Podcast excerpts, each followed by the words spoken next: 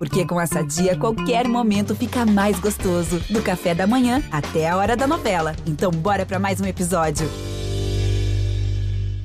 Agora vocês vão entrar no Mundo da Luta. Um abraço para você que me assiste ou me escuta. Está entrando no ar mais um Mundo da Luta, o podcast do combate no GE. Eu sou Adriano Albuquerque, produtor dos canais Globo e do canal Combate. Estou aqui acompanhado dos meus amigos, dois comentaristas, Luciano Andrade e Marcos Luca Valentim. E hoje, nosso convidado aqui do Mundo da Luta, nosso entrevistado, é o peso pesado baiano, Carlos Felipe Boi. Boi, muito bem-vindo ao podcast Mundo da Luta, mais uma vez, segunda vez que você vem aqui, nos dá o ar da, a graça da sua presença. Tudo bem contigo, meu irmão? Salve, galera, boa tarde. Prazer meu em estar aqui. E na próxima já posso pedir música, né? Vai ser a terceira. Ah, é isso aí, é isso aí. Vamos pedir música. Se, se tiver música, qual que tu pede? Vamos lá, já quero saber para a gente já poder ir preparando. A playlist é extensa. A playlist é extensa, eu ia ficar na dúvida.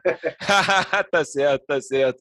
Boi, um, um show de simpatia que infelizmente, essa, essa semana, né, você recebeu essa notícia que você foi cortado pelo UFC depois dessa suspensão controversa aí da Comissão Atlética de Nevada. Cabe a gente explicar aqui, apesar do que a gente vai pedir para o Boi explicar com mais detalhes, mas o Boi é, deu positivo num exame antidoping feito na noite da luta pela Comissão Atlética de Nevada. A contraprova também deu positivo, só que os exames da USADA, a agência antidoping dos Estados Unidos, que faz o controle de doping do UFC, não apontaram nada, nem antes, nem depois, nem durante, no dia da luta. Porém, como a comissão tem jurisdição, né, é, eles então colocaram o boi de suspensão por 18 meses, que termina em abril de 2023. Boi, é, queria que você fizesse a sua defesa, né? Você, você quis fazer, queria fazer a sua defesa lá, acabou que não aconteceu por causa né, de, de questões de dinheiro, de, de financiamento, ia custar muito o caso. É, queria saber que, que, que, como que isso aconteceu? O que, que você, sua visão disso tudo aí? É isso, né? É como você mesmo falou, é uma coisa muito controversa, porque os próprios exames da usada, desde que eu entrei no UFC, eu tenho, não sei, uns 13 exames, 14 feitos, é, exames feitos pela usada, nenhum nunca apontou nada, inclusive 20 dias antes desse teste feito pela comissão, eu fui testado no aeroporto, que eu estava indo pegar meu visto, eu fui testado no aeroporto, esse exame deu 100% limpo também. É, 20 e poucos dias depois de, da luta, do dia que eu fiz o exame da, da comissão, eu fiz também o exame da usada e deu 100% limpo também. E fica o questionamento, né? Como é que uma coisa vai sair do meu corpo assim tão repentino, sendo que às vezes fica meses no corpo. É, eu acho que eles erraram, tem alguma coisa errada aí. É, a gente tentou se informar com o advogado e tudo. Já aconteceu outros casos, inclusive com o Bruno Blindado, que lutou esse sábado. Ele foi suspenso, ele conversou com a gente, ele comprovou que ele não tinha tomado nada, que pode ter sido até na carne, é, que não tinha sido suplemento nem nada. Ele conseguiu provar e mesmo assim os caras deram a suspensão para ele também.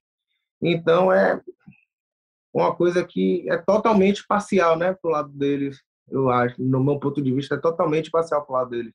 Porque se o cara conseguiu lá provar e mesmo assim eles mantiveram a suspensão, então do que adianta você provar se vai dar no mesmo no final das contas? Queria abrir então agora espaço primeiro para o Luciano Andrade. Fala aí, Luciano. Bom, boy, como o Adriano falou, a Comissão Atlética de Nevada tem jurisdição no estado de Nevada, não tem em outros estados. Porém, a gente sabe que, por uma questão de relacionamento, outras comissões de outros estados acabam dificultando para quem foi sancionado por uma lutar naquele estado. Então, para lutar nos Estados Unidos tá, é mais complicado. Agora, lá fora, lá fora tem grandes eventos. É o One FC na Ásia, o KSW na Polônia, por exemplo. Você não pensa, de repente, nesse tempo da suspensão, em lutar num desses grandes eventos e depois se mantendo vitorioso, voltar para o UFC, vencendo lutas nesses eventos, voltar para o UFC. Se tiver um evento bom, pagando grana boa na Ucrânia, você vai? Rapaz, na Ucrânia eu penso duas vezes, viu? Ainda mais nessa época. Mas Ah, sim, meu empresário até entrou em contato com o advogado da Comissão Atlética, é, levantando justamente esse questionamento se eu ia poder lutar em outros eventos, em outros estados. Ele falou que ele falou que que pode, mas a própria comissão não iria ver com bons olhos.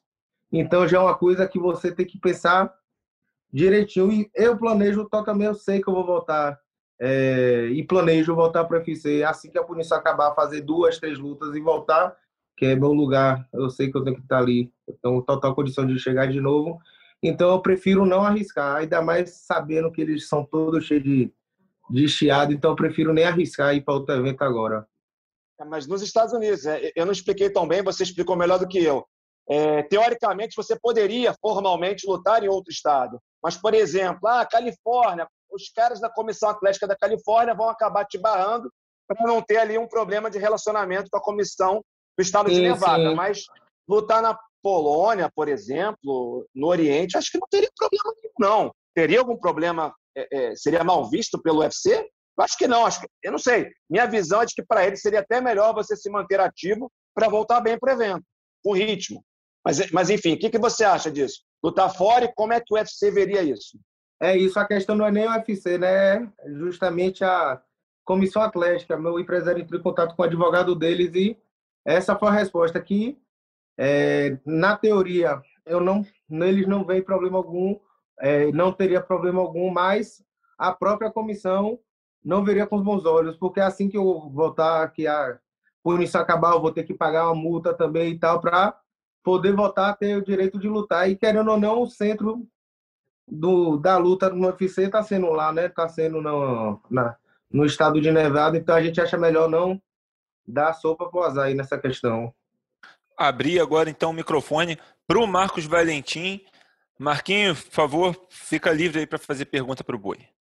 É, Boi, até no que o Luciano perguntou, eu vou nessa, nessa, nessa trilha também aí, porque a gente tem casos né, de talvez o mais emblemático aqui para o Brasil seja do Rony Torres, que foi saiu do UFC lá em 2010, depois de fazer duas lutas só, ele perdeu as duas, e aí prometeram a ele, o UFC prometeu a ele que com boas vitórias, uma sequência boa, ele ia voltar ao UFC, ele ia voltar ao Ultimate. Bom, o Rony ganhou, sei lá, são, foram 26 lutas e apenas três derrotas, ou seja, teve 23 vitórias nesse meio tempo, de lá para cá. Teve sequências de mais de 10 lutas aí, vencendo direto, e não teve essa nova chance no UFC. Ele foi demitido voltando aqui. Foram duas, duas lutas, duas derrotas, foi demitido em 2010. E ele fala, já falou em diversas ocasiões, que se sentiu injustiçado por não só ter sido demitido, mas por ter sido prometido uma chance que nunca veio. Tendo esse histórico, como esse, que é um brasileiro, né, tem bastante tempo, que não foi demitido por, por doping nem nada, foi performance. E mesmo prometendo que ele ia voltar, ele não voltou. Isso te preocupa? Ou você está seguro de que você ficando afastado um tempo X, é, aguardar, fazer outras lutas ou não, você Tá seguro de que vai voltar ao UFC? Você tem essa garantia? Você sente isso certo? Cara, eu tenho sim essa confiança. Eu tenho. Eu tenho essa confiança. Até porque também eu sei que depende também de mim. Eu tenho é, total confiança que eu vou voltar, tenho condições para voltar. E se não tiver também, paciência. O mundo é muito grande. Eu sei que é, quase todo evento vai ficar feliz de me contratar. Eu sou um cara que eu promovo bem as lutas, que eu luto para frente sempre. Então acho que é, hipoteticamente falando, se essa segunda chance que eles falaram, se, é, se, essa contratação não vir, eu sei que eu não vou ficar sem lutar, não. É, até, até para complementar rapidamente, Adriano é, e Luciano, que eu acho que essa é a diferença, porque além de, do peso pesado ser uma categoria mais escassa, de ver, é, é bom ver um talento surgindo peso pesado, e você é um desses. Além de, da sua performance, da sua entrega dentro do cage, você é carismático, você dá entrevistas engra engraçadas, excelentes, fala muito bem. Isso é importante demais, isso é importante se colocar também. Sim, sim, então, eu acho que você teria é, um espaço realmente em qualquer organização, pelo que você entrega dentro e fora do cage. Eu acho importante dizer isso também. Com certeza, concordo. Concordo plenamente. Vale lembrar também que tem uma analogia, mas o Rony Stones era um cara peso leve. Peso leve tem sobra de lutadores de alto sim, nível. Sim. É, é, a categoria mais competitiva e mais complicada do evento. E outra coisa, ele até fez lutas duras perdendo, mas lutou duas vezes e perdeu duas, né? Não é o caso do Boi também, né? A categoria peso pesado tem menos gente e o Boi tem um histórico bem maior do que o Rones no, no evento, né? Então isso pesa também. É uma analogia, mas tem algumas coisas aí nessa comparação favoráveis para o Boi. Mas enfim, é previsível, né, galera? A gente é. É, às, vezes, às, vezes, às vezes a gente é surpreendido, né? As decisões devem ser, muitas têm coerência e outras eu, eu fico tentando entender, que nem o Bilharinho não ter sido contratado no contender, que nem a luta da noite sido do Colby Covington. Então, às vezes, a gente não entende algumas coisas, mas tudo bem. Com certeza. Até a questão da demissão mesmo, a gente foi surpreendido, porque foi o quê? Uns quatro, cinco meses depois da punição, a gente, eu achava, pelo menos no meu ponto de vista, se eles fossem demitir, eles iam demitir num período que foi próximo da suspensão, né? Só que aí eles esperaram cinco meses para para falar da demissão. Boi, é, enquanto você estava sob contrato, não tinha, não tinha vindo essa notícia. Você chegou a ser testado de novo depois da, da punição? Porque né, você ainda está no pool da usada. E você sabe que eles, quando. Foi. É, eu já ouvi muitas vezes que quando você testa positivo, aí eles vêm mais pesados é, depois. Eu ainda fui testado duas vezes depois da punição. E todas as duas deram 100% limpo. Bom ressaltar também. Entendi. É, você, depois que, que foi que teve essa notícia aí de, tanto do doping quanto né, do exame positivo lá em Nevada, quanto agora do corte. Como tem sido a recepção nas redes sociais? Né? Você é um cara que movimenta bastante as redes sociais, que tem muita gente te seguindo e comentando. Como que tem sido os comentários? Tem sido positivo? Tem sido negativo? Como que tem sido isso? Cara, por ser um cara que eu falo muito, eu falo o que eu penso, às vezes não é, não agrada a todo mundo, eu tenho muito hater, então os haters vêm pesado, mas felizmente e para minha surpresa, é, 80% das pessoas é, foram me apoiando, foram dando mensagem de incentivo, falando que acreditavam em mim e tal. É, me surpreendeu, me surpreendeu de uma forma boa. Isso, é, querendo ou não, me deu até um ânimo a mais, né? Porque, pô, é foda. Você vai é, faz a luta, você perde a luta. Porque três semanas depois você tem a notícia que é, foi pego no dope. Aí depois de uns meses vai e é demitido. Pô, você, querendo ou não, acaba ficando meu bad, você fica mais pensativo e tal. E essas mensagens da galera, com certeza, me deram um ânimo a mais. É, Luciano, por favor, fala aí. Ah, tranquilo, é, é, isso aí que você falou, Boi, é normal. É o que eu falo sempre. Você não pode ter mais gente te odiando do que gente gostando de você. Mas a pior coisa é passar desapercebido. Isso em qualquer área, claro. na mídia aqui, como comentarista. Mas eu acho até que no UFC é mais tranquilo ainda, porque se você movimenta o público para o mal ou para o bem, eles você tá gostam. Tá sendo notado. É, é, tem gente ali que movimenta para o lado ali da galera não gostar do cara e ver o evento para torcer para o cara tomar porrada o cara perder. Exatamente. Como acho que acontece muito com o Mike Gregor. Alguns, tem a galera que é fã dele e tem muita gente que quer ver o cara lutar para acompanhar. É. O Covington também. Então, mal ou bem acaba promovendo, acaba vendendo mais pay-per-view. Então, isso aí, no caso, principalmente de um lutador, eu acho que é bem tranquilo. O importante é movimentar a galera. O que não dá e é você passar batido, todo mundo. É, a galera te ignorar. Se te ignorar, aí é um problema, entendeu? Mas se não ignora, tá tudo certo. Eu penso do mesmo jeito. E, Boi, é, uma, eu queria fazer uma pergunta aqui, uma pergunta é, de performance mesmo, de desempenho. Você, mesmo nas lutas que você perdeu, quando você estreou contra o Sergei Spivak, que foi uma luta boa, você se apresentou bem, era uma luta que tinha que ter acontecido já também, a luta acabou caindo, né, na sua, ia ser sua estreia mesmo. Até antes com o Jeff Hildes, né, você pegar o Jeff Hildes, depois o próprio Sergei não aconteceu, depois pegou o Sergei finalmente. Até nessa luta que você perdeu na estreia, foi uma boa luta, depois você teve uma sequência com o Jorge de Castro, enfim ganhou três, teve três vitórias boas. Só que antes de chegar ao UFC, é, você estava invicto, né? Você tinha oito lutas, se não me engano, essas oito vitórias foram seis por nocaute. Isso, é isso, isso. E aí, é óbvio, minha pergunta parece ser óbvia, mas eu vou, eu vou ver de uma maneira que não seja tão óbvia assim. É claro que o UFC é um nível mais alto, é o, é o, o filé mignon, é o que tem de melhor no mundo. Essa não vinda do nocaute é só pelo nível, que é mais difícil nocautear ali, ou é porque você tem outros fatores de preocupação, de querer mostrar um jogo diferente, não só nocautear, querer mostrar uma agilidade, que foi o que impressionou muita gente que não te conhecia, né, para o peso pesado. O que, que entra em jogo ali? É a tentativa do nocaute não vir é pelo nível que é altíssimo Ou tem outras, outras questões como essa que eu falei, de mostrar um jogo, querer se apresentar, querer ficar mais tempo ali mesmo mostrando o teu trabalho? Cara, eu acho que é, essa coisa do nocaute é uma coisa que é natural de vir, é uma coisa que eu, desde a primeira luta eu tentei não me cobrar. É, ah, porque eu sabia que viria esse peso, porque meu cartel tinha seis nocautes, oito lutas, seis vitórias por nocaute. Eu sabia que viria esse peso e essa cobrança por nocaute. Então eu já trabalhei bastante minha mente antes disso, de que de não ter é, essa expectativa do nocaute, não querer me cobrar, porque eu sei que se eu me cobrasse tanto, o tiro poderia sair pela culatra, entendeu? Eu, às vezes, ir com sede demais ao poste e acabar tomando um contragolpe. Então, então, todas as minhas lutas eu fui levando meio que no estado de flow. A luta foi acontecendo, eu fui lutando, eu fui lutando. Se o, se o nocaute aparecesse ou não, seria consequência do jogo. Mas o principal para mim é mostrar que eu tenho é, competência para lutar bem os três rounds e foi o que eu consegui provar. O nocaute seria só uma consequência. É isso que eu queria emendar, porque nas vitórias com o Robert De Castro, com o Justin Taffa e com o Jake Collier, mesmo não tendo nocauteado, foram boas lutas, lutas porque se você vem como nocauteador, que você era, antes, ainda é, obviamente que não perdeu isso, mas quando você chega com essa pressão de seis nocautes em oito vitórias, as pessoas esperando que se nocauteie, que peso pesado já tem essa, essa romantização que vai nocautear, vai cair quando a mão entra naquela máxima, quando a mão entra já era. Só que às vezes, se você é um nocauteador e não faz uma luta, faz uma luta morna ou chata, aí é uma coisa.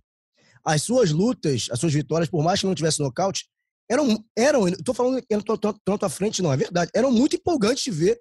Eram lutas eletrizantes, o que é raro de ter no, no peso pesado, lutas por decisão. Valeu, obrigado. Do início ao fim são empolgantes. São lutas que têm entrega, que têm é, mobilidade, que têm técnica. É raro de ver no peso pesado lutar 15 ou 25 minutos, quando é luta de, de título, luta principal, nessa intensidade. Então, eu acho que isso está a teu favor também, até para não sei até que ponto essa pressão do nocaute ainda existe ou existia, mas nas redes sociais eu vejo que a galera espera o nocaute, claro, mas de o que você entrega é, dentro ali faz as pessoas, eu falo por mim, até deixar em segundo plano o nocaute, que eu sempre espero o nocaute peso pesado, óbvio, mas deixa em segundo é. plano porque tem uma coisa muito boa, muito diferente quando você está em ação ali, pro bem ou pro mal, é uma, é uma entrega muito positiva. Isso, e eu era doido para eu era eu sou doido para lutar cinco rounds porque é, se você for reparar em todas as minhas lutas, meu ritmo em vez de ir baixando, ele vai aumentando. O Não, primeiro gasto round tem, bicho. Gasto tem que dá para ver já. os, os primeiros rounds sempre são mais mornos, aí eu vou acelerando conforme a luta. Aí quando chegava no terceiro, que eu ia começar a soltar mais e mais, acabava. Então eu tava tô doido para lutar 25 rounds, que é aí que o verdadeiro show começa. Calma aí, calma aí, 25 é. não. 25, 25 pô, rounds 25 é demais. emocionou, emocionou. Pô, 25 rounds, caralho. Ah, tá ótimo. Ô, ô Boi, agora é, me diz, é, é, inclusive a gente falando de lutas por pontos, de nocaute e tudo mais, a sua última luta contra o Arlovski, né, uma luta que você pediu e uma luta que você teve próximo, né, que foi, seguiu esse roteiro, né, você cresceu no final, teve próximo ali de nocautear, mas não conseguiu e acabou custando a vitória, né, na, na decisão dos juízes. É, que, que você, fazendo a sua autocrítica, o que, que você viu ali que você poderia ter feito diferente, que você poderia ter levado essa vitória, sem depender, de repente, do nocaute no final? Cara, eu acho que eu deveria ter começado é, mais para frente a luta. Eu esperei muito para entrar. Eu acho que no primeiro round já era para ter colocado pelo menos uma ou duas blitz nele para ele sentir também. Eu acho que eu deixei muito ele à vontade no primeiro round quando foi da, de alguns minutos do segundo que eu já comecei a entrar no meu modo para frente, para frente, para frente, já foi tarde demais. Então acho que se eu pudesse voltar no tempo, eu começaria o, o primeiro round mais agressivo. É, lembrando que depois de uma fase ruim, boy, na qual o Arlovski perdeu várias lutas e estava mostrando ali que estava com queixo fraco, ele tentou depois fazer um jogo mais cadenciado, mais técnico, mais preocupado com a defesa e acabou se recuperando na carreira, ganhando várias por decisão. Mas é aquela história, uma luta agressiva teoricamente não é boa para ele, né? Ele vai querer cadenciar, te ganhar ali no toque, ou então, para ser mais agressivo, esperar uma oportunidade, uma brecha maior. Mas eu acho assim que para lutar com um cara desse, se você soltar mais o jogo, seria teoricamente uma boa estratégia. A situação do, sim, sim. do Bielorrusso. Mas foi mérito total dele. Ele se movimenta muito bem, troca de base várias vezes, chuta muito bem. Os chutes na perna me incomodaram bastante também. Entre o primeiro e o segundo round ali, foi mérito total dele. Não tenho desculpa nenhuma para dar para a luta. Na luta, mereceu. Eu acho que se a vitória viesse para mim também, eu acho que não seria uma surpresa tão grande, porque eu acho que da metade do segundo e o terceiro round, é, eu ganhei a luta, então foi uma luta dura, é, não tenho que reclamar, não tenho que dar desculpa não. Parabéns para ele também. É, o Luciano falou, é, é, um fato, né? Porque o Arlovski, depois que, como o Luciano falou bem, estava mau momento, nessas últimas seis lutas dele, só perdeu para o Aspinal, que vai lutar sábado agora, a luta principal com o Volkov. E pegou caras muito mais novos. E muito da experiência. Isso que eu queria perguntar para você dessa última luta que você teve com ele, a tua última luta foi contra o Arlovski. A experiência, você falou que sentiu os chutes na perna, que te incomodaram bastante. A movimentação é uma coisa que a gente percebe, mais claro que você ali dentro tem outra percepção.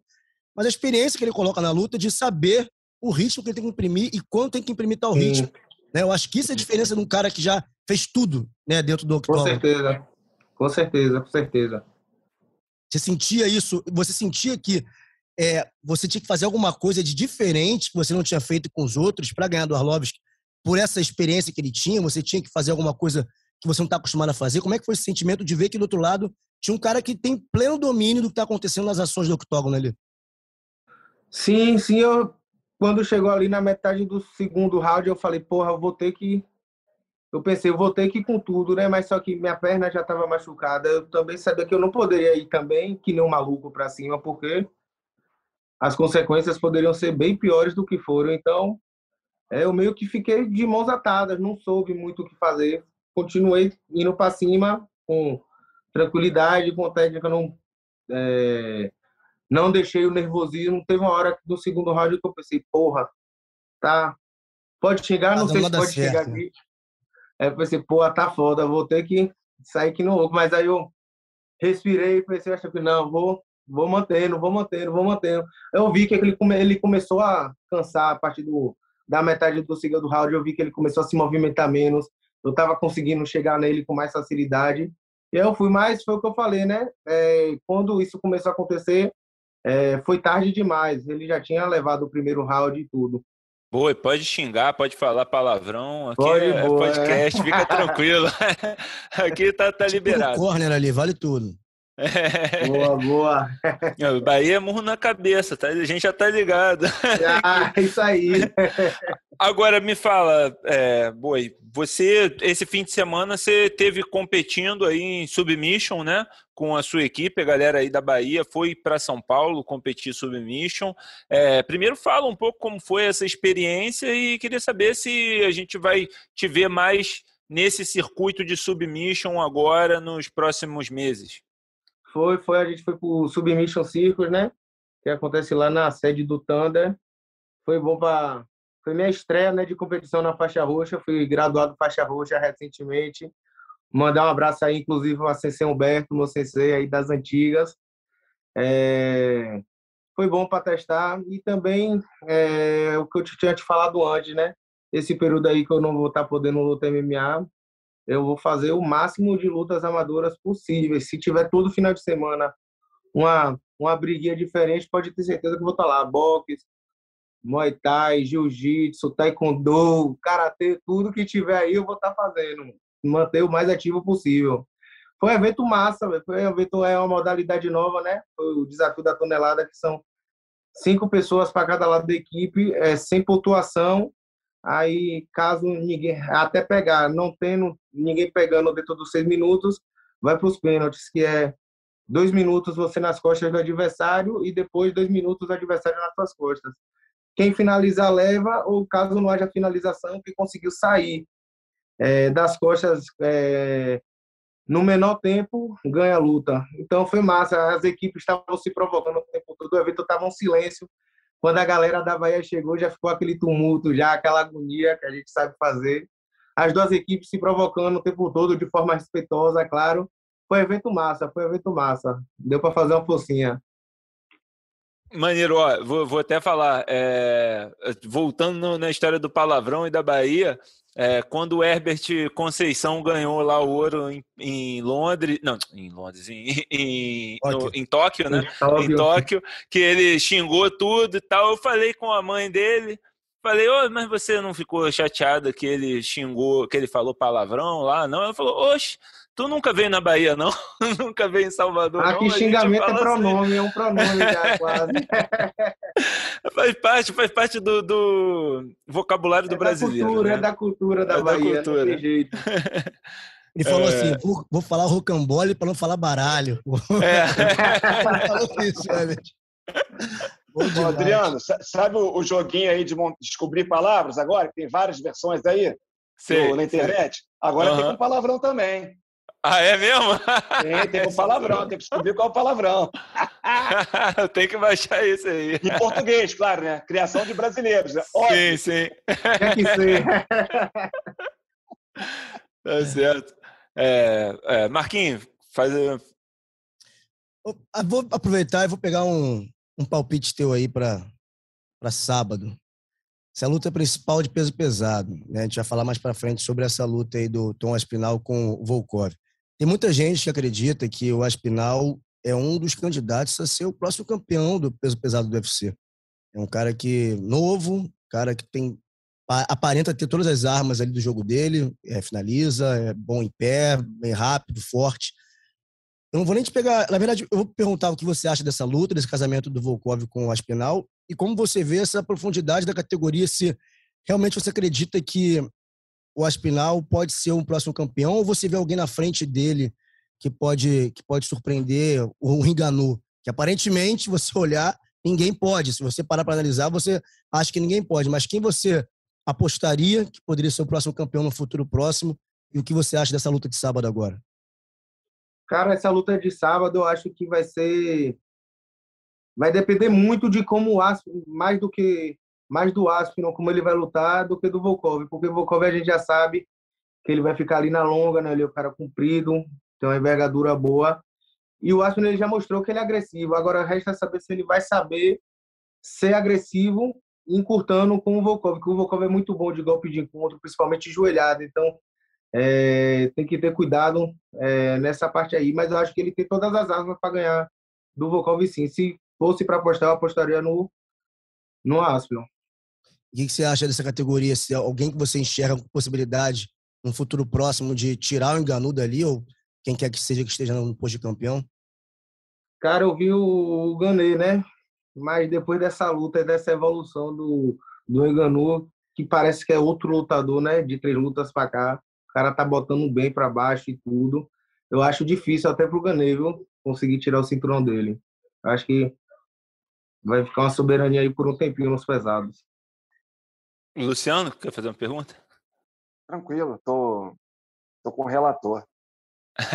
Não, é, é, eu queria perguntar disso, né, dessa situação do Enganu, Boi, que está aí negociando, né? Se, se mantém o contrato, se ele re, consegue renovar o contrato e ainda vai, parece que vai ter que operar o joelho. É, geralmente o UFC nessa situação vai e coloca um campeão interino, tenta pressionar, tenta é, fazer um jogo duro ali. E eu queria saber de você se você acha que dá para a gente falar, depois da forma como o Enganu venceu o Ganê, né, é, uma, é um pouco de uma distorção da, da pergunta que o Marcos fez. Mas é, se depois que o, o que o, o Enganu fez com o Ganê, se, se dá para a gente acreditar em outro cara ali como campeão, se a gente não vai estar tá sempre perguntando, não, mas ele não ganhou do Enganu, esse cara não é um campeão legítimo né, nesse, ponto, nesse momento. Você acha que, que dá para o UFC colocar outro campeão ali se o Ganu decidir sair? Eu acho que o Ganê supra esse lugar. Eu acho que ele sendo campeão vai dar trabalho também para a galera tirar o cinturão dele, viu? Eu acho que, coincidentemente, o que tem um jogo para tirar é o Aspinall, porque eu acho que o, o Gané, quando ele tá tomando a pressãozinha, ele dá umas brechas e eu acho que o jogo do, do encaixa, encaixa bem aí. Eu acho que o que dá para chegar mais perto de tirar o cinturão do Gané numa hipotética saída do Enganu vai ser o Tom Aspino mesmo. E o Aspino tem chance com o Enganu? Não, acho que não tem não, viu? O homem agora tá botando para baixo também, virou wrestler. Cada ano é um presente diferente, né? Eu concordo com o Boi, de novo. Acho que o Miotite, numa noite boa, de repente surpreende, enganou, vencendo uma terceira luta. O Aspinall agora, improvável, quem sabe no futuro evoluindo. E o próprio Gani tem chance. Para mim, o Gani perdeu a luta em um momento específico. Quando ele tentou dar a chave de, de pé no Enganu, o Enganu até engatou uma tesoura, uma raspagem, mas fez tudo errado. O Gani caiu sozinho para trás, porque ele foi dar uma chave de pé e simplesmente não conseguiu laçar o pé, porque você adianta o joelho, você começa a laçar o pé e joga para trás. Ele subiu o joelho, jogou para trás, só não conseguiu fazer o principal, que era agarrar o pé. E nisso o Enganu foi para cima, um round que ele estava ganhando. Era só enrolar por cima. Ele ganharia por 48 a 47. Era só ficar por cima cozinhando. Mas foi querer fazer aquilo. E a propósito, o Enganu me surpreendeu na luta olímpica com as quedas. O, o, o chão dele é fraco, mas o Gani me surpreendeu negativamente com as falhas dele no chão. Eu, sinceramente, eu tinha outra visão até aquela luta. Achava que ele fosse melhor do que aquilo. Eu não sei se foi nervosismo também, pode ser, mas acho que o que tem mais chance mesmo, no momento, seria, teoricamente, o próprio Gani. Mas a gente não sabe como é que vai ser, né? Agora teve a luta, não tem interesse em fazer outra, enganou parado, vamos ver. Ô Boi, e você nesse momento, né, é, fora do UFC, você gosta de ver luta, você consegue ver luta, você fica ou você fica muito, porra, não queria estar tá lá, era para eu estar tá lá e aí te, te machuca, é melhor de repente não ver. Não, não, assisto sim, porque querendo ou não, é a lição de casa, né, velho? Você tem que estar tá ligado em tudo. É um dever de casa, você tem que assistir. Inclusive, assisti esse sábado também. E eu sou viciado, velho, não vou deixar de assistir. Tá certo, tá certo. Ô, ô, ô, Boi, então vamos entrar aqui, já vamos entrar até no segundo assunto. Vou te convidar aqui para comentar com a gente o UFC Marreta Ankalaev, já que você viu, né? Você pode comentar aqui até com a propriedade de alguém que está no octógono, que está lá dentro. E a gente viu o brasileiro Thiago Marreta fazer uma luta sem muitas emoções, uma luta hesitante contra o russo Magomed Ankalaev e ele acabou derrotado na decisão dos juízes. Né? O Ankalaev agora tem oito vitórias consecutivas e ele reclamou na entrevista pós-luta que a postura do Marreta foi, o, foi a responsável pelo combate mais parado, né? porque ele queria jogar no contragolpe. É, o que, que, você acha? Você acha que o Marreta devia ter sido mais agressivo ou o Ankalaev também podia ter buscado mais a luta? Não, acho que o Marreta ele foi mais cauteloso, né? Porque ele já vinha de derrota, então querendo ou não, a gente que está vindo de derrota, a gente tem um peso maior nos ombros. A gente não vai querer ir pro tudo ou nada, deixar é, assim, a gente vai fazer um jogo mais seguro mesmo. É... agora eu acho que o Akalaev tem tudo para ser campeão dessa categoria também, viu? É um russo duríssimo aí. Eu acho que daqui a um ano, dois anos, a gente pode não vai ser surpresa se ele vir como campeão também não, ou chegar aí no top 3 fácil, fácil, fácil, sempre brigando nas cabeças. Marcos, o é, que, que você achou? Você acha que o Marreta podia ter sido mais agressivo? Que, qual foi a sua leitura dessa luta? Acho que depois da luta do Marreta com o John Jones, é, ele que sempre foi um cara muito agressivo, muito violento. Marreta até às vezes pecava em algumas derrotas dele por esse excesso de, de agressividade de esquecer um pouco que do outro lado tem um cara agressivo também que pode nocauteá-lo, enfim, pode vencê-lo. Mas ele sempre ganhou assim, agressividade, de ir sentir o famoso cheiro de sangue e acabar, traçar uma reta e acabar com a luta. Viu que conectou, acabou, não esperava muito. Eu acho que depois da luta com o John Jones, que eu já revi essa luta algumas vezes, ainda acho que ele venceu, tá? Mas, enfim, tá aberto. Eu acho que chegou mais perto do que o Gustavo. Muita gente acha que o Gustavo ganhou. Eu já também revi mil vezes e o, o Gustafsson perdeu na minha, na minha contagem para o John Jones na primeira, na segunda, obviamente. É, depois daquela luta John, com o John Jones, ele se tornou mais burocrático, o Marreta. E eu não sei burocracia, se foi também, tem que levar em consideração, cirurgia complexa, que teve uma cirurgia no joelho, não é uma coisa fácil, não é uma coisa simples, que tira a mobilidade, é, ou se também, se foi pelo jogo de tentar fazer algo diferente, porque depois do, do John Jones, a exceção da luta com o Glover, que ele chegou perto de vencer, primeiro round, deu um calor no Glover, podia ter nocauteado o Glover, inclusive. ele teve o, o, o Rakit, a derrota para o Alexander Rakit, e teve também para o Johnny Walker, que venceu, mas também foi luta burocrática. E agora teve essa luta com o Kalaev. Eu acho que essa burocracia, o Kalaev reclamou que o Glover, o Glover, o Marreta tava, ele que determinou o rumo da luta ser chato. Eu não acho justo também não, porque se a luta tá tá, tá morna, se você tem capacidade de acabar com a luta, esquentar a luta, você vai lá e faz. Não pode ser um cara que foi quem só. A culpa de uma pessoa só a luta de dois. Ah, ele que não quis fazer o jogo. Não teve antijogo, aquele clássico de ficar agarrando, não teve isso para amarrar a luta. Então, se a luta foi morna, não foi como ele esperava, a culpa é dos dois, não só do Marreta. Mas eu, eu, eu acho achava... que ele ficou com medo de, de avançar também, porque ele sabe o poder de nocaute do Marreta. Ele não ia. Sim, tem os dois lados, né? Marreta com medo de, sei lá, de repente ir para dentro de ser quedado e passar um calor embaixo, e ele com medo de ir para dentro do Marreta e ser nocauteado. Então, os dois foram cautelosos. E aí só, só falar que o Marreta não quis lutar ou foi chato por causa dele é, é errado também. Isso é, é, é, é, errado, é falso, uma ideia falsa. Mas eu, eu queria dizer isso, que eu acho que o Marreta já me passava essa impressão de ter tá mais comedido. A com o Rakit foi muito claro, porque são dois trocadores e, claro, tenho respeito também por saber que cada um ali do outro lado pode acabar com a luta num piscar de olhos, mas o Marreta já enfrentou caras perigosos também e não estava muito aí, não ia para dentro e acabou, fé, é isso. Então, eu acho que eu, são duas questões na minha cabeça. Talvez a cirurgia, a complexidade, não sei como é. O pós-operatório parece ter sido tudo bem, mas deve deixar alguma incerteza ali. Não é mais tão garoto assim, a idade avança. E também o medo de começar uma sequência de derrotas, talvez por isso tenha ficado mais comedido. Eu acho que o Marreta ainda tem muito espaço na categoria. É, acho que o Ankalaev pode vir a ser um campeão, até porque imagino que o Glover não vai ter essa longevidade no reinado, não porque vai perder, mas porque vai parar. É, já está com a idade avançada também. Então acho que o Ankalaev ficaria próximo porque a categoria, categoria ficaria aberta. Mas acho que o Marreta ainda tem boas lutas a fazer, principalmente se voltar a ser o Marreta que a gente se acostumou a ver.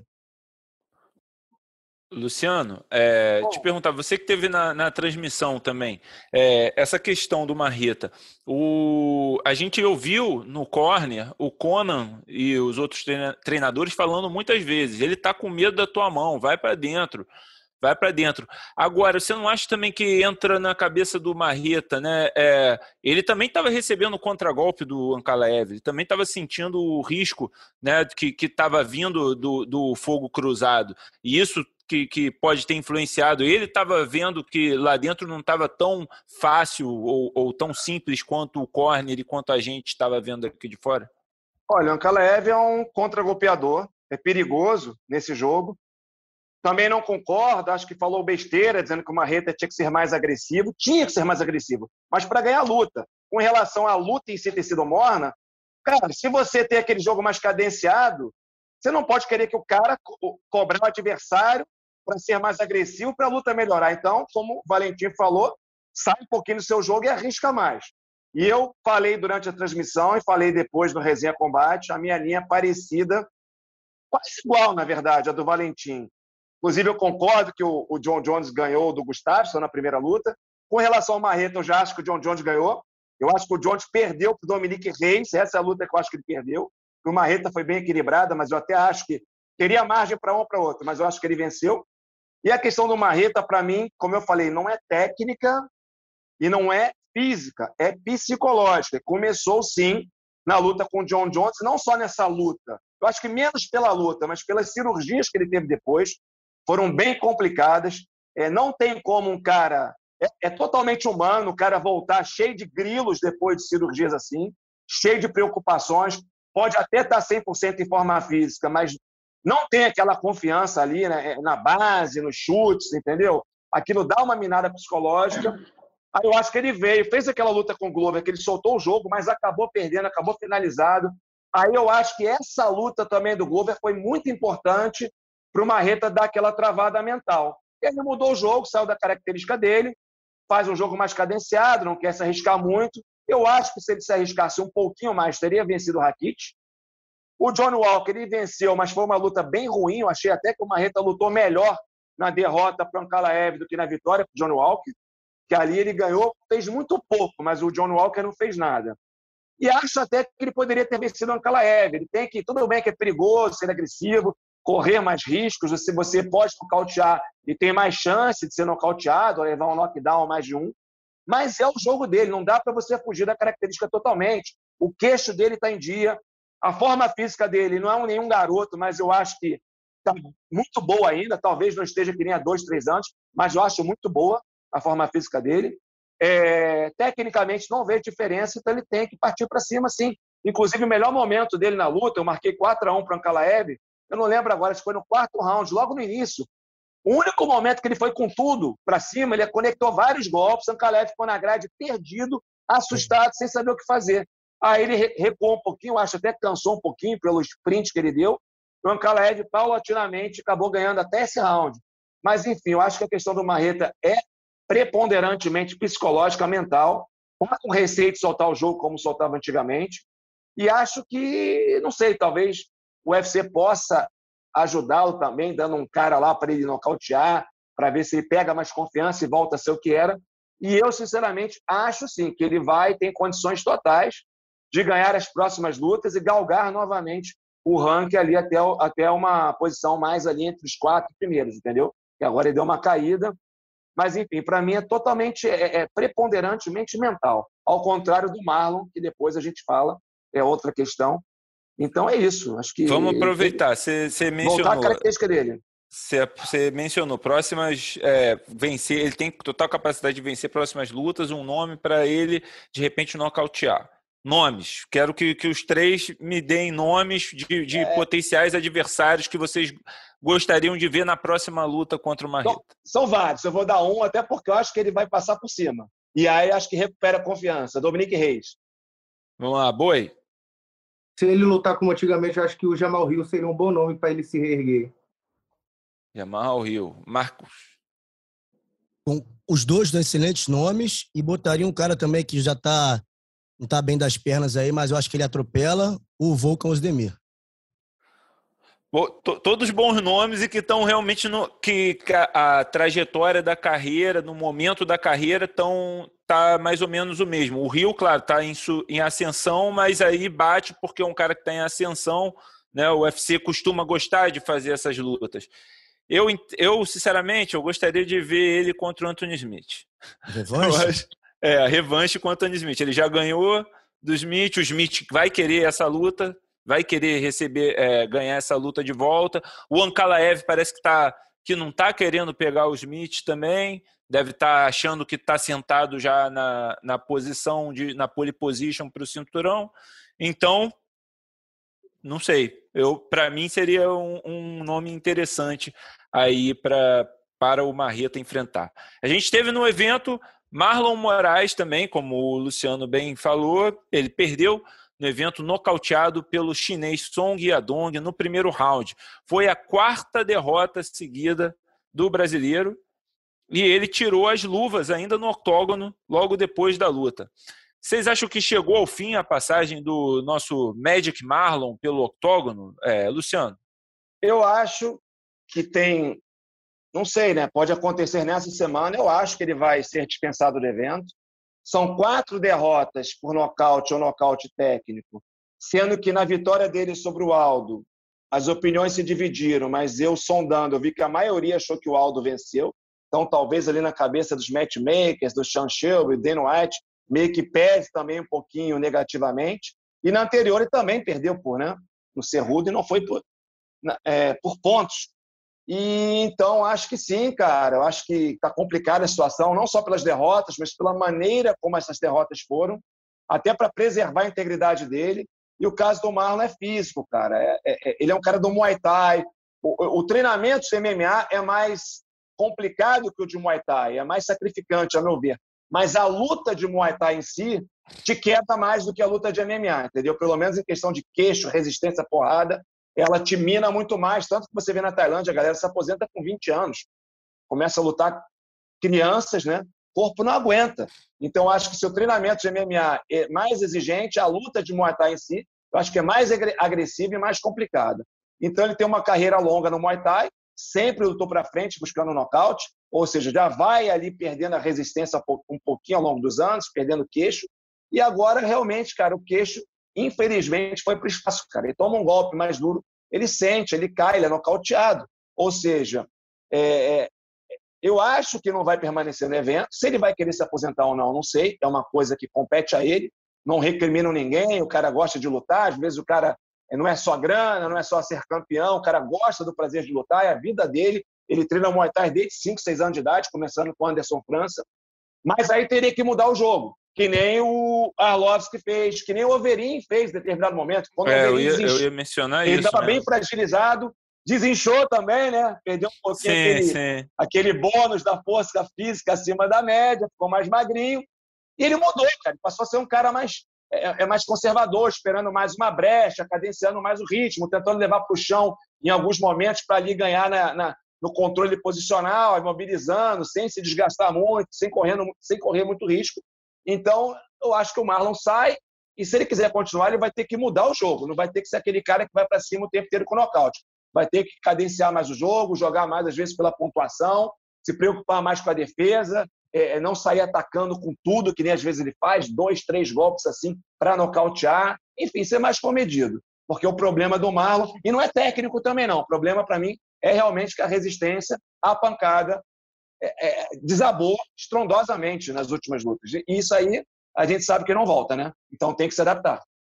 Pois é, eu, eu ia perguntar justamente isso, né? Se vocês achavam que ele precisava se reinventar a lá é, Arlovski, né? E ele fez, ele esse camp ele foi para Tailândia para treinar, mas a gente sabe que essas mudanças levam tempo também, né? Você é, muda de camp, começa a treinar com uma nova equipe, você não vai do dia para a noite virar um outro lutador. É uma coisa que vai levar tempo, vai levar alguns camps, algum tempo para você realmente começar a ver o, o resultado né, desse trabalho sendo feito.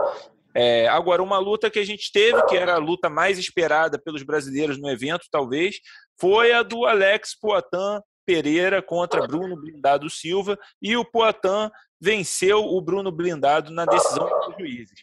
É, Boi, você assistiu essa luta? Você acha que correspondeu à, expectativa que você tinha dessa luta? Assisti e superou minhas expectativas. Eu achei que a luta ia ser dura, mas foi mais do que eu imaginei. Foi lutão, lutão. Parabéns aos dois. E blindado mostrou que realmente é blindado, né? O cara parece um tanque de guerra indo pra cima também. Não tem muita conversinha, não. Como Rapaz, ele mesmo não... falou, né, que é o estilo dele do Pride, ele provou isso mesmo, que tomava. E vou te falar que eu já lutei com o cara do Muay Thai, já tomei muito, muita bicuda nesse, no antebraço e, porra, é uma merda. Eu tive que. Me der, tiveram que me dar comida na boca depois da luta. Então, porra, ele aguentou e ele continuou no passinho. Então, mérito total também, viu? É o queixo blindado mesmo dele, é. né, bicho? O cara realmente não, não tem quem derrube. Agora, Marcos, é, quanto você acha que falta para o Poitin disputar o cinturão com a Adesanya? Né? Ele já chega com essa história, com a narrativa que, porra, ele ganhou duas vezes do Adesanya no kickboxing, agora duas vitórias aí no, boas no UFC. O que, que você acha que falta para ele chegar e receber esse title shot? Eu acho que Bom, tem, é, é, o Luciano falou lá atrás, no início do programa, da imprevisibilidade do UFC. Isso é a máxima do UFC é essa. Pode ser que ele ganhe mais uma e chegue lá, e pode ser que não. O UFC, se for trabalhar no sentido de colocar realmente o Adesanya contra o Poitin, ele vai favorecer o Poitin até certo ponto. Favorecer como? Dando lutadores cujo estilo casem com o dele. Né? Só que chega no momento que é aquilo, você pode ir conduzindo a carreira do cara para ele ter lutadores ali bons, top, que casam um jogo com dele, mas em algum momento vai ter um cara que não casa. Vai, inevitavelmente vai ter um cara que vai querer só grudar nele, vai só querer fazer grappling com ele. Então, duas coisas que eu queria pontuar. Achei a luta foi como eu imaginava. Eu não achei que o Poitin fosse nocautear, não pelo poder dele, mas sim pelo blindado, pela, pela resistência do blindado. Poitin, na, na trocação, é, enfim, eu preciso falar muito aqui de um cara que foi bicampeão do Glory, é um mestre, é o supra-sumo, é a coisa mais fina que tem. É, mas eu vejo o seguinte, para chegar no, no Adesanya, eu acho, tá? Que se o UFC quiser muito fazer isso, eu acho que, como você falou, a narrativa tá pronta, tá aí, tá aí. É só ele chegar lá. Eu acho que deve, colocaria um cara top para ele bater e não precisa ser um grappler para testar no chão, nada disso. Um cara top para ele bater. Ele batendo bem, ele já vai direto. Porque também se pensar no topo da categoria ali, o Adesanya não tem muito o que pegar também. Ele pegou o ex-campeão, pegou o campeão, pegou o cinturão dele, que é o Robert Whittaker, acabou de lutar com o campeão de novo. O Canonier, que estava chegando perto, depois deu um passinho para trás da derrota, para o próprio Whittaker, e agora venceu. Não sei se está tão próximo assim do Adesanya, embora tenha pedido. Então, o cenário pro Adesanya não tem a profusão de escolhas ali para lutar com. Tem uma fila ali para lutar com ele. Não é um campeão novo que está tendo a primeira chance agora de defender o cinturão. Não, já tem, já tem uma, uma história na categoria. Então, acho que se o UFC quiser fazer isso mesmo, é o Poitin nocauteando o próximo, ele vai para a Adesanya. Eu acho, tá? E se, fosse, se for para esse fim, ele pega um cara ali top 10, nocauteia e vai direto. Luciano, qual é esse cara top 10 que o, o Poitin pode pegar agora? Deixa eu dar uma voltinha aqui. Eu tenho algumas dúvidas com relação ao UFC e em relação ao Poitin. Eu acho que, ao mesmo tempo, pode, ele, o evento pode ter interesse em não dar o Poitin para o Adesanya tão cedo, porque o Poitin está se tornando um cara lucrativo para o evento, virou um ativo valioso, e de repente é bom manter o cara campeão há muito tempo. Eu acho que se o, se Poitin for direto para o cinturão, ele tem boa chance de derrotar o Adesanya por uma questão de jogo. O Adesanya é cruzinho no jiu-jitsu ainda, tem uma defesa de quedas boa, mas acho que essa luta fica em pé. E por mais que o, o Adesanya esteja com a trocação mais adaptada ao MMA, o Poitin já adaptou muito bem também e a cada, acho que vai melhorar, está adaptando cada vez mais rápido. E eu não sei também se o UFC, pela narrativa, pela história dos dois, tem interesse em promover essa luta, achando que vai vender muito bem. Então, eu não sei exatamente o que, que se passa na cabeça do Dana White e companhia. Se vale a pena botar logo e, de repente, correr o risco da Adesanya perder, ou se não, se vale a pena é, preservar a Adesanya e dar um cara ali meio que para queimar o potão, o cara do grepe. E aí vou nessa do Valentim, vou voltar aqui no Anderson Silva. Para mim, o Anderson, todo, muita gente me critica, mas eu acho que se o Anderson tivesse dosado mais a brincadeira na primeira luta com o Chris Weidman, não teria perdido. Mas eu acho que tinha um cara que, se lutasse com o Anderson, que não era o Chris Weidman, claro, ele derrotaria o Anderson, por uma questão de jogo. E esse cara é o Toquinho. Se ele pegasse o Anderson no auge, eu apostaria no Toquinho. Que o Anderson não era um cara muito difícil de derrubar. Toquinho derruba muito bem. E aquelas pernas compridas do Anderson para pegar o, pé, o calcanhar, seria uma maravilha para o Toquinho. Mas eu tinha certeza que o Toquinho não chegaria lá. Que ele pararia, pararia num cara da luta olímpica. E aí também não era um cara muito popular, você não teria interesse em jogar ele para cima. E como acabou parando em caras bons de grappling também, no Dan Henderson, por exemplo, que ele não conseguiu manter no chão. Eu sabia que ele ia parar antes, mas se ele fosse direto, eu acho que ele ganharia do Anderson. Não porque ele é melhor, por uma questão de jogo. Como eu acho que se hoje o Poitin lutasse com a Adesanya, eu apostaria no Poitin. Mas tem ali, de repente, um, um borracheiro, não que o borracheiro ia querer trocar com o Poitin, apesar de ser um cara do jiu-jitsu. Mas, de repente, um vetor e um cara assim poderia complicar para o Poitin. Então, mas eu acho que, que sim, que é bom para o UFC dar um cara striker para o Poitin, para ele vencer na próxima. Aí, dependendo do resultado da próxima, eu acho que o Dana White e a galera vão avaliar. Vale a pena jogar agora com a Adesanya ou, ou não vale a pena? Mas, enfim, eu acho que essa luta vai ter algum momento. É, acho que vencendo mais uma ou duas. Poitin, a defesa de quedas em si não está tão boa, tem que melhorar. Por outro lado, ele usa muito bem a grade para ficar em pé. Ele ali no clinch, na questão do grappling, está trabalhando muito bem também a, a, primeira defesa de quedas, na verdade, não é a defesa em si, é o controle da distância, né? Muitas vezes você trabalhando bem a distância, o cara que derruba bem não chega bem para te derrubar ou não consegue chegar e te, te travar de um jeito bom para derrubar. Então a primeira defesa é essa. Essa primeira defesa o Poitin está fazendo muito bem, de não deixar o cara chegar bem nele, grudar bem para derrubá-lo. Então, e está melhorando. Para mim ele melhorou. Acho que tem que melhorar mais a questão da defesa em si mas é o que eu estou falando, eu estou na dúvida, eu não sei o que o UFC vai fazer, cara. Eu espero que com uma vitória ou duas deem essa luta para ele. O Adesanya acho que se mantém campeão. E aí eu, eu vou apostar no Poitin, tá, galera? Vou apostar no Poitin. Mas tem esse risco dele pegar um cara que não seja o campeão, que pode derrotá-lo por uma questão de jogo. Aí vai depender, como eu falei, muito da vontade do Dana White. E, e, e eu não sei exatamente o que se passa na cabeça do, do, do, do Dana.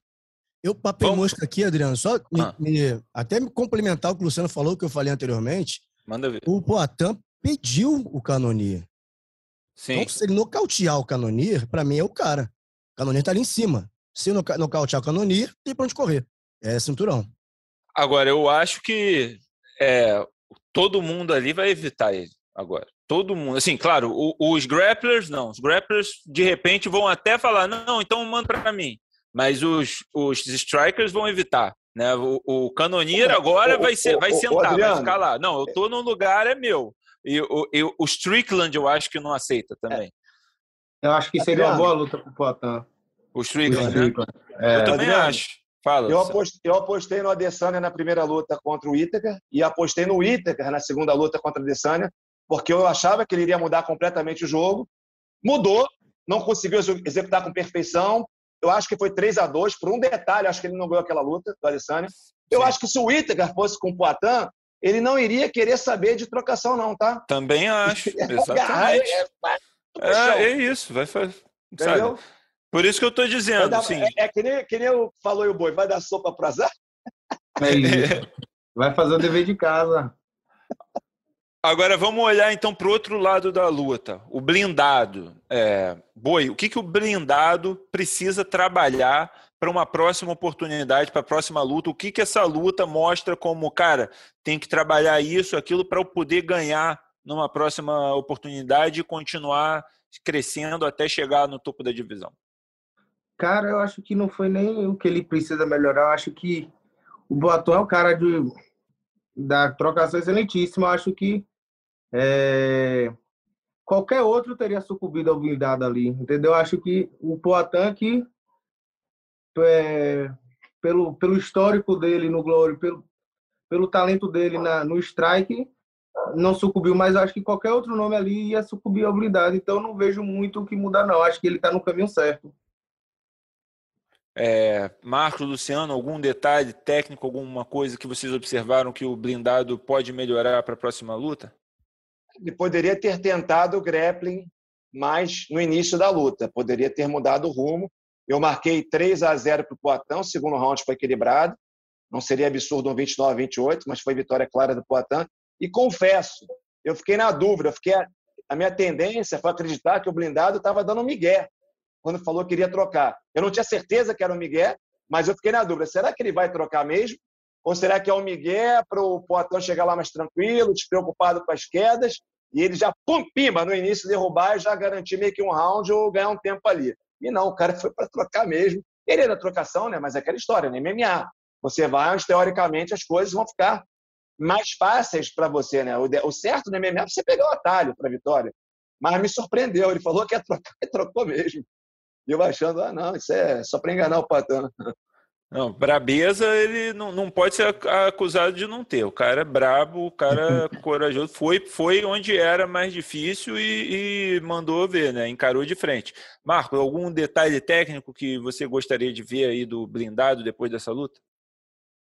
É, é difícil falar em detalhe técnico na luta em pé quando ele enfrentou um cara como o Poitin. Então, quem enfrentar o Poitin vai estar sempre errado de trocar, porque o Poitin é outro nível. Ah, ele errou nisso em pé, errou naquilo em pé. Possivelmente nem foi um erro às vezes, é porque o Poitin é muito acima da média. Eu tô com o Luciano. Valentim, às vezes o cara vai, vai... Valentim, às vezes o cara vai nascer, tre... vai nascer três vezes e não vai equiparar o nível, né? É, não, não tem como, né? Exatamente. É, pode treinar muito, mas, enfim, tá, além do treino, tem um talento também do cara, né? Então, eu concordo muito com o Luciano, porque contigo que falou que também esperei que fosse, de repente, ali, tava vendendo um sonho. Eu vou trocar para o Poitin ficar mais à vontade. Não, o cara falou que ia fazer, foi lá e fez, trocou. Então, acho que de lição, assim, pro blindado, eu, eu gostei muito da performance dele, de, de a durabilidade, que é importante, mas ao mesmo tempo eu gostei da durabilidade, é um, um fator preocupante, porque não se pode levar essa sequência de golpes numa categoria como essa ou qualquer uma outra, porque na luta anterior também ele levou um calor danado até nocautear. Então, assim, é, essas sequências de ser golpeado muitas vezes, em dado momento, em certo momento, o cérebro tem várias concussões como feridas. Se você tá ali. Hã? O Marlon aí, acabamos de falar. Exatamente, acabou de falar do Marlon. E são feridas que, como uma ferida no braço, toda hora tá ali abrindo um corte, abrindo um corte, não cicatriza. Então, o passar dos anos faz com que essas concussões, esses, esses ferimentos se rompam por muito mais facilidade. Então, mesmo ele sendo durável, mostrado essa resistência, também me preocupa que ele pode daqui para frente, sei lá, passar a se valer disso. Ah, não, aguento apanhar, vou apanhar, daqui a pouco consigo vencer. É, é, uma, é um problema também. Mas é, acho que em pé, não posso avaliar o jogo dele em pé por ter lutado com o Poitin, porque realmente é outro nível. Mas eu gostei, eu gostei da performance dele de de estar tá dentro da luta. Eu acho que isso é importante, porque às vezes o cara trava. Né? O cara pegou o Potan na frente, ele tá vendo um cara melhor que ele e trava, começa a fazer coisa da, da cabeça dele, loucura. E não foi o caso do blindado. Achei bem focado. E acho que tem um bom futuro, tá? Um bom futuro, porque também faz boas lutas e, e, e se chegar com o jogo certinho, né? Uma estratégia certinha daqui para frente, tem, tem entrega também. É isso. Então, antes da gente continuar com o podcast entrar no terceiro assunto, a gente vai se despedir do Boi, agradecer demais, Boi, a sua participação aí, ficou aí, ainda comentou o evento com a gente, tá sempre muito bem-vindo para aqui no podcast. É, mesmo, mesmo aí durante esse período, a gente vai manter em contato, vamos continuar falando. Quero te ver aí lutando Muay Thai, te ver lutando boxe, ver lutando jiu-jitsu. Fala aí para a galera que talvez não tenha, não te siga ainda, onde que a galera te segue, como que a galera pode se manter atualizada sobre o que está acontecendo contigo. Primeiro, agradecer também né, a oportunidade. É a primeira vez que eu estou me pronunciando depois dos acontecidos. Foi bom para a galera ver meu lado também, é, explicar, né? E quem não me segue, me segue lá, CF Cabral Boi no Instagram. Sempre estou postando tudo lá, treino, novidades, é, competições, tudo. É nós, é nós. Boi, muito obrigado aí mais uma vez, cara. E é, até a próxima. Com certeza vai voltar aqui no nosso podcast. Valeu, Adriano. Eu que agradeço. Obrigadão. Tamo junto. Luciano, Marco, tamo junto. Valeu, boi. boi. Grande abraço. Prazer, Valeu, galera. Tamo junto. Abração. Então vamos para o terceiro assunto, que é o evento deste sábado. Teremos o retorno do UFC a Londres após três anos com o UFC Volkov versus Aspinal a partir de duas horas da tarde de Brasília. Ó, não vai esquecer porque é à tarde, é mais cedo, não é à tarde da noite, é às duas horas da tarde de Brasília, só no canal Combate. E é, lembrando que um evento lá na capital britânica, né, em Londres, foi o primeiro do UFC que foi cancelado lá no começo da pandemia de, do Covid-19, né? Ia ter uma luta entre o Leon Edwards e o Tyron Woodley e foi cancelado, né, logo por causa da, da pandemia, foi tudo fechado. Agora eles estão voltando a fazer um evento internacional fora da Ilha da Luta, começando por Londres. Na luta principal, a gente tem o inglês Tom Aspinall buscando a oitava vitória consecutiva contra o gigante russo Alexander Volkov. A gente já ouviu aí do Boi a opinião dele sobre essa luta. É, Marcos, como você vê essa luta aí para o Aspinal, para o Volkov? Como que quem que ganha essa luta? Eu acho que o Boi, quando falou, eu, eu concordo muito com o que ele disse da, desse casamento. É, o Volkov, por ser mais longilíneo, um cara com envergadura maior, é, é, mais experimentado, embora não seja tão mais velho assim. O Aspinall tem 28, 29 anos, se não me engano. O Volkov tem 33, mas tem uma vasta experiência. E, mas eu acho que não só essa noção de distância que ele tem, porque é da trocação, tem muito bom de strike, o, o Boi lembrou muito bem da joelhada que ele tem de encontro, né? Se o Aspinal tentar encurtar a distância de qualquer maneira, a joelhada, a joelhada do Volkov, o Volkov com o pé no chão, bota o joelho na cara do, do Aspinal. Mas não só a joelhada, é o chute do Volkov. E aí eu falo chute, não é só convencional, chute na perna, na coxa, ponteira. Chute, o tipo do Muay Thai na boca do estômago, que vai não só afastando, vai afastando, vai tirando moral e vai minando a resistência. São três fatores.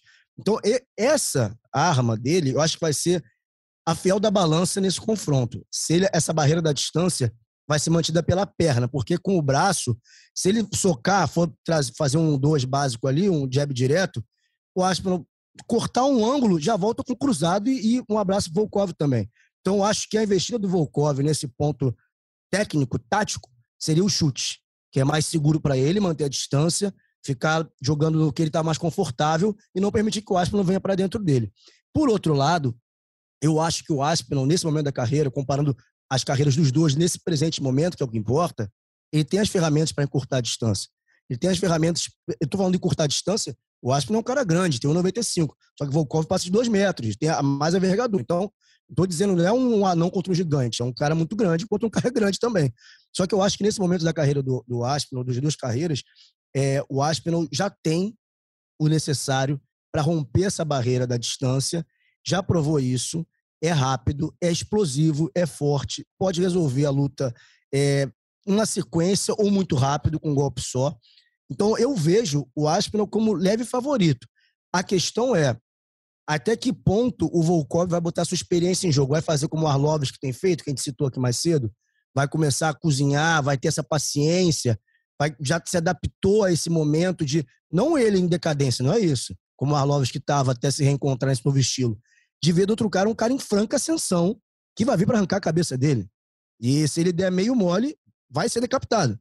Então, a, o meu ponto é, o Volkov vai ter, vai usar essa experiência, vai conseguir ter tempo de usar essa experiência para cadenciar a luta a seu favor, ou o Aspinall vai impor sua vontade, que é o que ele tem feito até aqui, colocado o seu jogo em prática e rompido barreira de distância, barreira até técnica às vezes, porque ele também tem poder. É, então, nesse, nessa análise fria, assim, eu iria, minha aposta no, inclusive no palpitão, vou botar no, no Aspinall lá.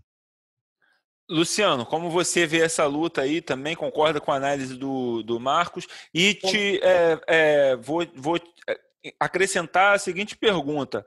Com o momento do, da Rússia, agora o momento da guerra com a Ucrânia, né, é, o sentimento lá no, na Inglaterra bastante pró-Ucrânia, você acha que vai ser um ambiente, uma atmosfera muito hostil para o Volkov e que isso pode influenciar na luta? Provavelmente, sendo que eu não acho que não tem nada a ver você ir para cima de um cidadão russo, de um lutador, de um esportista e puni-lo por conta da decisão do mandatário lá do país. Acho que não tem nada a ver. O cara atacar o país, tomar decisão de governo é uma coisa e o cidadão não tem nada a ver com aquilo, até porque muitos, muitos não concordam, entendeu? Mas sim, acaba as coisas funcionam assim, a gente sabe que o mundo é assim. Está tendo um sentimento, sim, anti-russo até no mundo, e que acaba se refletindo nos cidadãos, cidadãos, cidadãos seria boa, eu iria falar que cidadãos, meu Deus do céu, cidadãos do país. Então, sim, o clima vai estar complicado. Com relação à análise técnica, eu vou muito na linha do Valentim. É o grande teste de fogo do Arsenal para ver até onde ele pode ir na categoria, se ele realmente vai disputar o cinturão um dia, se realmente vai ser campeão.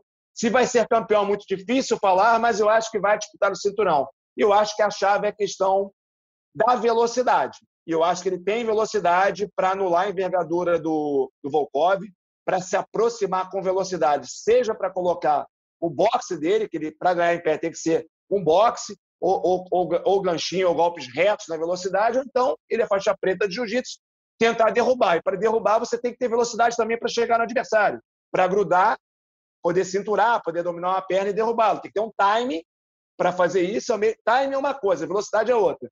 O ideal contra o Volkov é o cara ter os dois. Entrar no tempo certo e ter a velocidade para isso. Eu acho, me parece que o Astro tem velocidade e tempo certo para conseguir grudar no Volkov, seja para colocar golpes no russo, seja para derrubá-lo.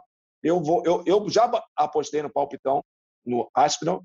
Sei que uma coisa é você dar um palpite, outra, outra coisa eu quero ser favorito ou zebra. Favorito é o Volkov mas eu acho sim que vai ter ali uma troca de posições entre os dois, de ranking, né, de, de, de status no evento, e vou, vou no Astro. E com relação ao UFC na Inglaterra, cara, eu, eu, não me lembro exatamente qual é, mas a gente já, já fez UFCs no local, né? Eu já comentei algumas vezes, Las Vegas, sempre Estados Unidos, Las Vegas, Nova York, Oklahoma.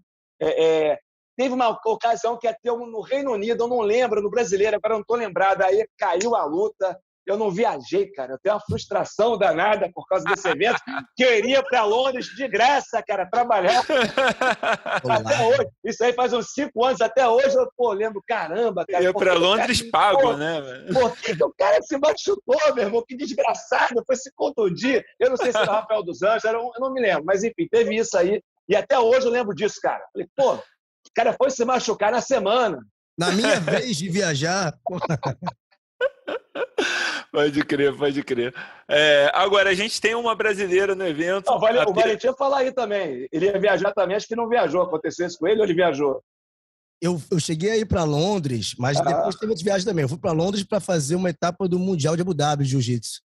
Aí eu fiquei quatro dias em Londres, mas teve uma outra Porra. viagem também que, que caiu. Tô com, inveja, tô com inveja não, hein, Valentim? Porra. Ah, imagina. palavrão. Foi, pra... foi mal palavrão. Até, até eu falei, saiu palavrão agora, né? Mas continue, Valentim. Teve outra vez também que não, que não deu certo? Até, às vezes cai, né? A gente tem. A gente que trabalha com, com notícia, com imprevisível, a gente está à mercê do imponderável. Então, às vezes está tudo certo até não estar mais. Acontece, não tem muito o que fazer. É, é verdade, é verdade. A gente tem uma brasileira no evento, a peso mosca, Luana Carolina, Luana Dredd, que enfrenta a britânica Molly McCann a meatball, né? É o môndega, né? o bolo de carne.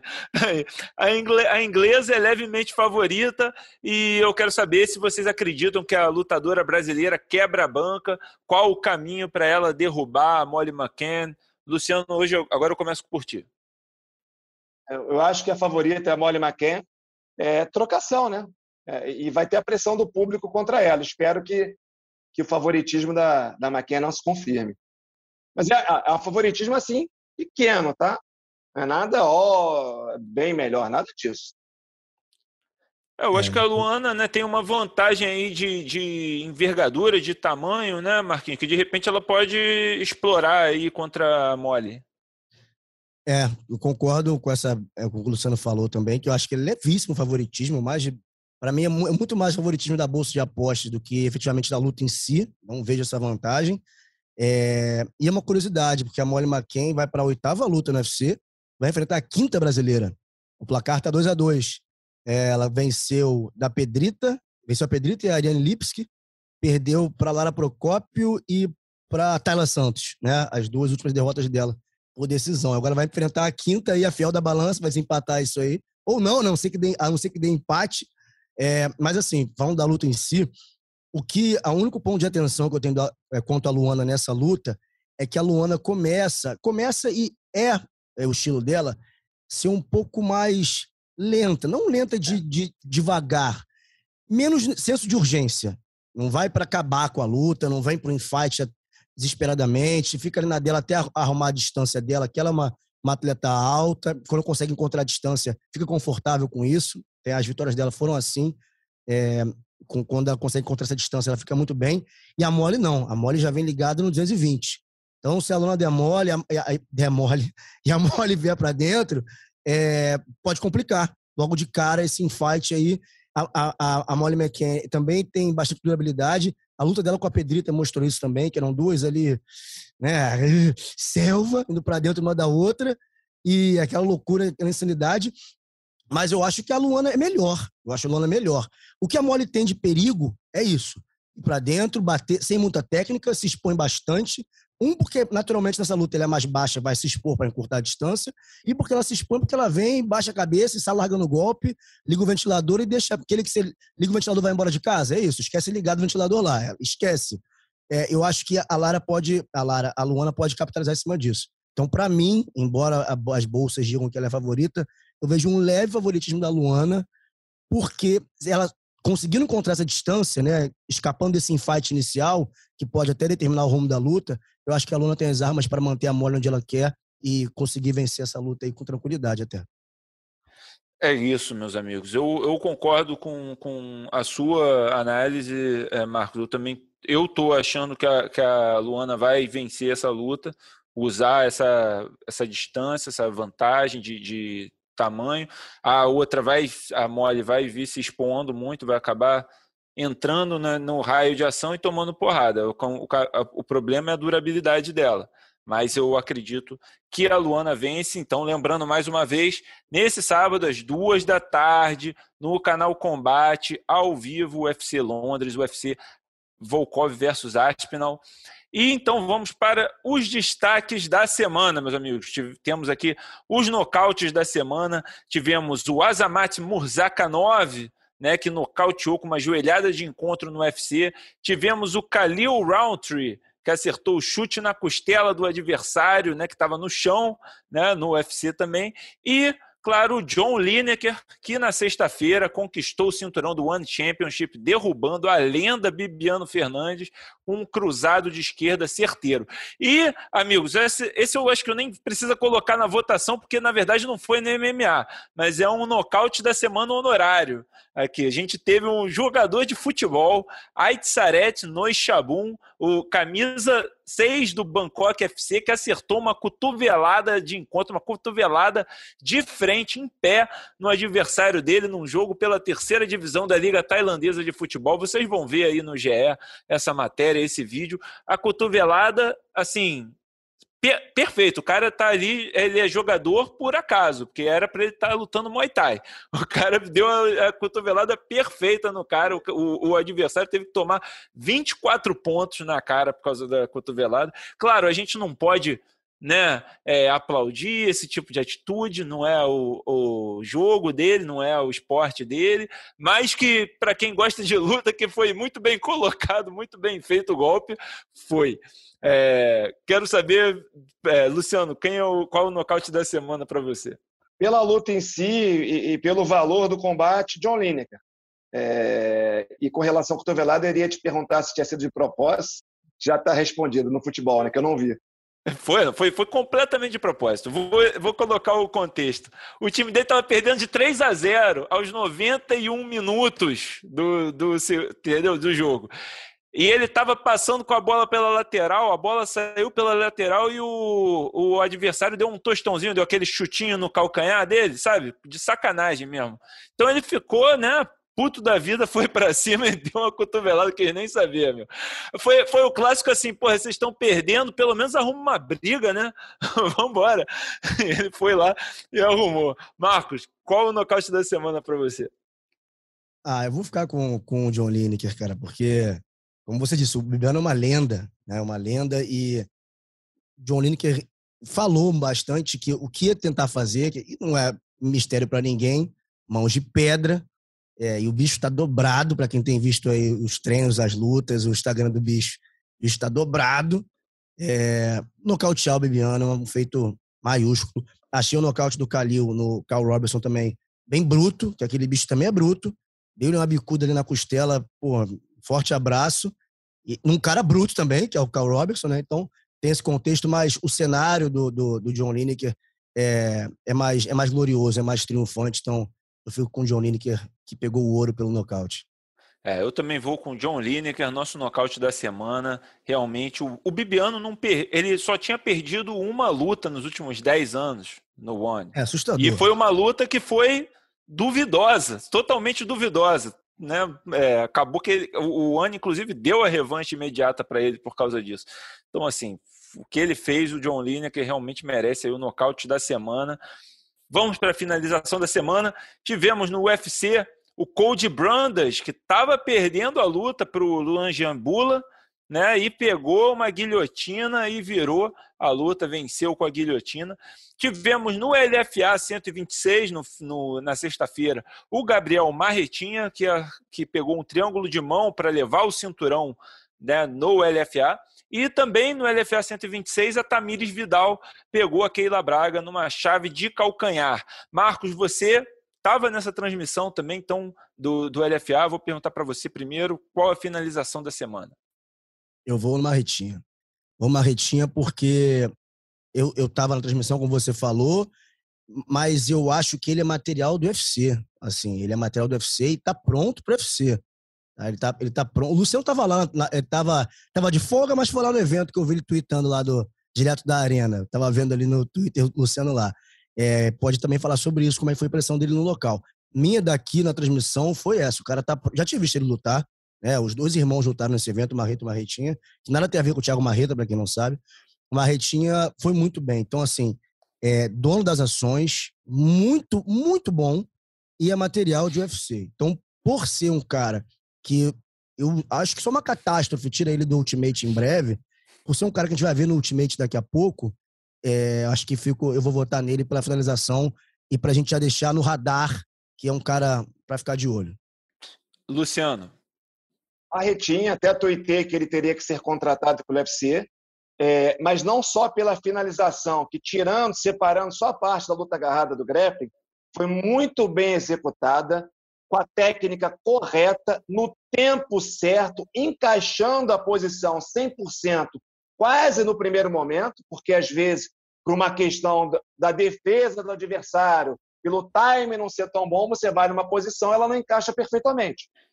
E aí você vai ajustando. Ela encaixou de primeira, o que é muito difícil. E também pelo seguinte, o Marretinho é bom em tudo. Ele é bom em pé, ele é bom ali no grappling, na luta agarrada. Mas tem gente que manda bem em pé, tem gente que manda bem no chão, e na hora de fazer o mix, a mistura, a transição da luta em pé para o grappling e da luta agarrada para a luta em pé, perde um pouquinho ali qualidade, não tem aquele tempo certo, não faz tão bem essa transição. E o Marretinha não, ele além de ser bom em pé e no chão, ele junta tudo muito bem, ele faz aquela transição muito bem. O cara estava trocando, massacrando, pura técnica, com velocidade, golpes bem alinhados. Iria ganhar em pé a luta e, de repente, numa brecha, faz uma transição perfeita, encaixando tecnicamente a posição da forma mais correta possível e de primeira.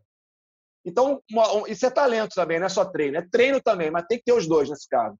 Muito treino e muito talento. Então, o garoto é muito bom mesmo. Fiquei impressionado e, e para mim, foi, foi realmente pelo conjunto ali da movimentação, do encaixe, a melhor posição. É meu voto. Olha, o Marretinha, então, já está garantindo a finalização da semana. Concordo, material de UFC. Mas é, eu também estava lá no evento, então vou dar uma menção honrosa para Tamires Vidal, que ela estava tomando um atraso da Keila Braga em pé. A Keila Braga, um boxe muito bom também, estava lutando bem em pé, e a Tamires, com a torcida lá, né? Ela é carioca, então a torcida apoiando, ela foi, pegou ali a chave de, de calcanhar e pegou ali, foi muito bonito também. Então, uma menção honrosa aqui para Tamires. Mas a finalização da semana é Gabriel Marretinha, em breve no UFC. E a Adriano, vergonha. Fala. Não, rapidinho sobre a, sobre a Keila. Inclusive, até para dar mais mérito aí para a vitória, é, a Keila, para quem não, não tá lembrando, não sabe, ela lutou com a, com a Beatriz Ferreira, boxe. Ela fez final de Campeonato Paulista com a Bia Ferreira e perdeu por decisão. Então, assim, a, a finalização veio porque realmente estava lutando com uma pessoa que é especialista em luta em pé e estava muito melhor que ela. Então, concordo com a tua menção honrosa a essa finalização também. É isso. A vergonha da semana vai para a luta entre Mohamed Fakhreddin e Mohamed Said Malem no Brave CF 57. O Fakhreddin venceu a luta, só que tem muita rivalidade entre os dois. E aí o Fakhreddin, depois da vitória, foi provocar o corner do, Salem, do Malem. E o, um dos treinadores do corner do Malém invadiu o cage para sair na porrada, para sair na mão. E ó, é, tem que fazer uma menção honrosa para o árbitro, que o árbitro foi e rebocou o Fakredini e o treinador dele dali para tentar acabar com a confusão, acabar com o tumulto. Né? Evitou ali um, uma tragédia, porque os caras já estavam saindo na mão ali, sabe como é o, o sangue é, quente ali no Brave. Então, assim, é, cenas lamentáveis que né, a gente não quer ver no esporte, a confusão pós-luta. A luta tem que ser a resolução do conflito, os dois estão ali lutando em igualdade de condições. Pô, tinha inimizade, não tinha, beleza, acabou a luta, acabou a história. Agradecer demais os meus parceiros que estiveram aqui, Marcos Luca Valentim, Luciano Andrade. Agradecer mais uma vez o Carlos Boi, que teve aqui no podcast. E a gente volta semana que vem com mais Mundo da Luta. Um abraço e até a próxima. Finalizado. Semana que vem tem mais Mundo da Luta.